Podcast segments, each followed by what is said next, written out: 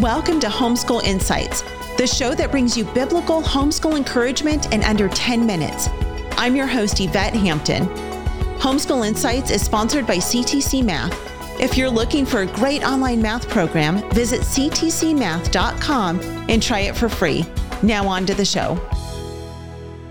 We're talking about our children not being a reflection of us in their identity, but in so many ways, our children are a reflection of us in that we oftentimes, I think, see our sin through our children.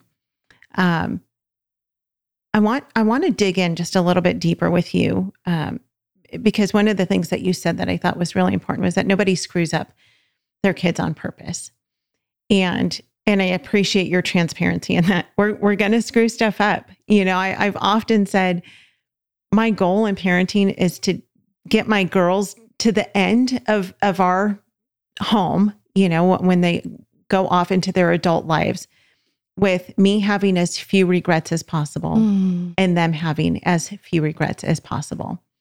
That is my greatest desire, but I still continue to sin. I screw up. My husband screws up. They screw up. I mean, we're just a bunch of sinful people living together, right? Yep, yep.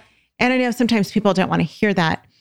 But where I want to dig in with you for these last few minutes that we're together is how do we as moms and as dads who might be listening, um, but but but mostly moms who are listening, how do we come to that point where we can really truly recognize our sin? Because I think as humans, like we think, well, the way that we're living our life is the right way, mm-hmm. right? Or else we wouldn't be living it that way.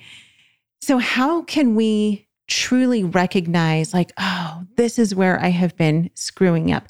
How do we see that reflection in the mirror. And this this might be kind of a weird analogy, I don't know, but the other day I was looking at a picture of myself and I thought, do I really look like that? Because when I look in the mirror, I don't that's not the picture that I see. Mm-hmm. But then when I looked at this picture, I thought, is that what everybody else sees? Like it, it just looks so different to me. Mm-hmm. It looks it, it's it looks like a different person. And I I want to be that person who spiritually and emotionally for my children, especially, and for my husband, that I see myself clearly as I see myself in the mirror. That I, I, I don't see one thing in the mirror and then everyone else sees something different. Does that make sense? Mm-hmm.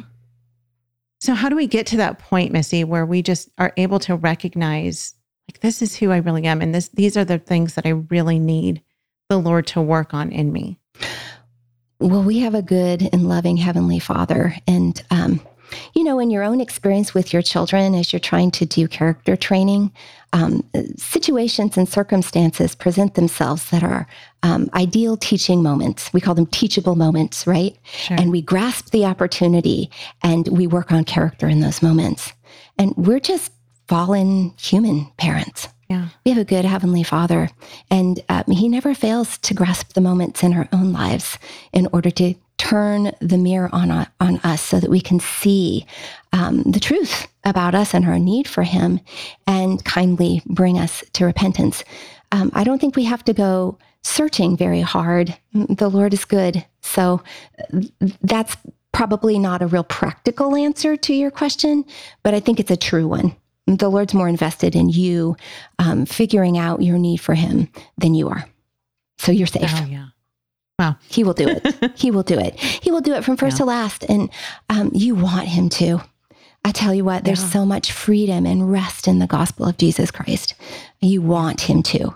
And um, your children want him to. It, look, what we all have in common you and I are very different. You started out the podcast saying uh, you're a type A, I'm a type B. Um, you're bookish and and I'm not. Um, uh, that may be true. Um, those are incidentals about our personality sure. that have to do with the right. different work that the Lord has called us each to do. They're not identity, they're incidentals. Right. The thing that we have in common is our sin and our need for Christ and our belovedness. Those are the things that we have in common. We're all marked with that, and that's sure. true not not just um, from peer to peer, but from mother to child. Our kids yeah. are not all just like us. Um, we all have one that probably is, and usually it's that child that we have the hardest time with, right? Because they show us our sin continually. Right. Um, but then we have other kids that are so different from us that we can't quite figure them out. You see, mm-hmm. but we do have in common with all of them is sin, need. And really, um, because of God's goodness, I think that there's an Old Testament verse that talks about um, the sins of the fathers being visited upon the next and next generation. And I used to look at that as a curse from God. But I've come to see it as maybe a, a severe mercy because wow. um, the nature of my sin, I can see it, I understand it. In, a, in the light of the grace of, of God and redemption, I can. I can own it and thank God that He used it in order to direct me to Himself so that I didn't go on perpetually thinking that I was a God and could save myself, you know? Yeah. And when it's redeemed, I can come alongside my child and say, Yeah, I see that. Me too. I understand. Let's pray together about this. And that becomes an amazing, um, powerful strength in the relationship yeah. itself that you're down in the ditch with your kid, uh, but you know, um, you know exactly how to get out. You know that it's not through dint of your own efforts scrabbling up the hard sides of the rock that you're going to make it to God. It's his hand reaching down farther than ours can reach up. That mm. is our only oh, hope. Yeah. And and we have it. We have it. Historically we have it in right. the life, death and resurrection of Jesus. And practically we have it every day through the life of his Holy Spirit dwelling in us and animating us and uh, to do the things that we do and revealing to us what does the Bible say? All truth. And that yeah. includes here you are in sin abandon it.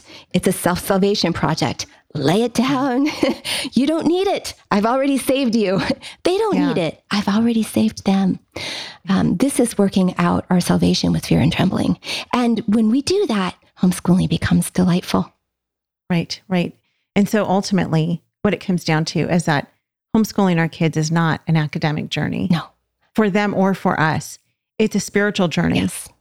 for all of us together. And we're, we're on this journey with one another, learning and teaching and showing grace to each other and really understanding God's forgiveness and his plan for each one of our lives. Mm. And what a beautiful thing. You know, I people can argue all the points about why they should homeschool or shouldn't homeschool or why they should have their kids in traditional school or shouldn't have their kids in traditional school. And the fact of the matter is that homeschooling is is a different kind of journey. It is. That you cannot take ever in any way when your children are apart from you for their whole childhood, their whole academic childhood.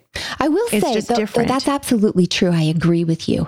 Um, I will say that um, a lot of people say, wow, after listening to you talk about this, why would I ever want to homeschool?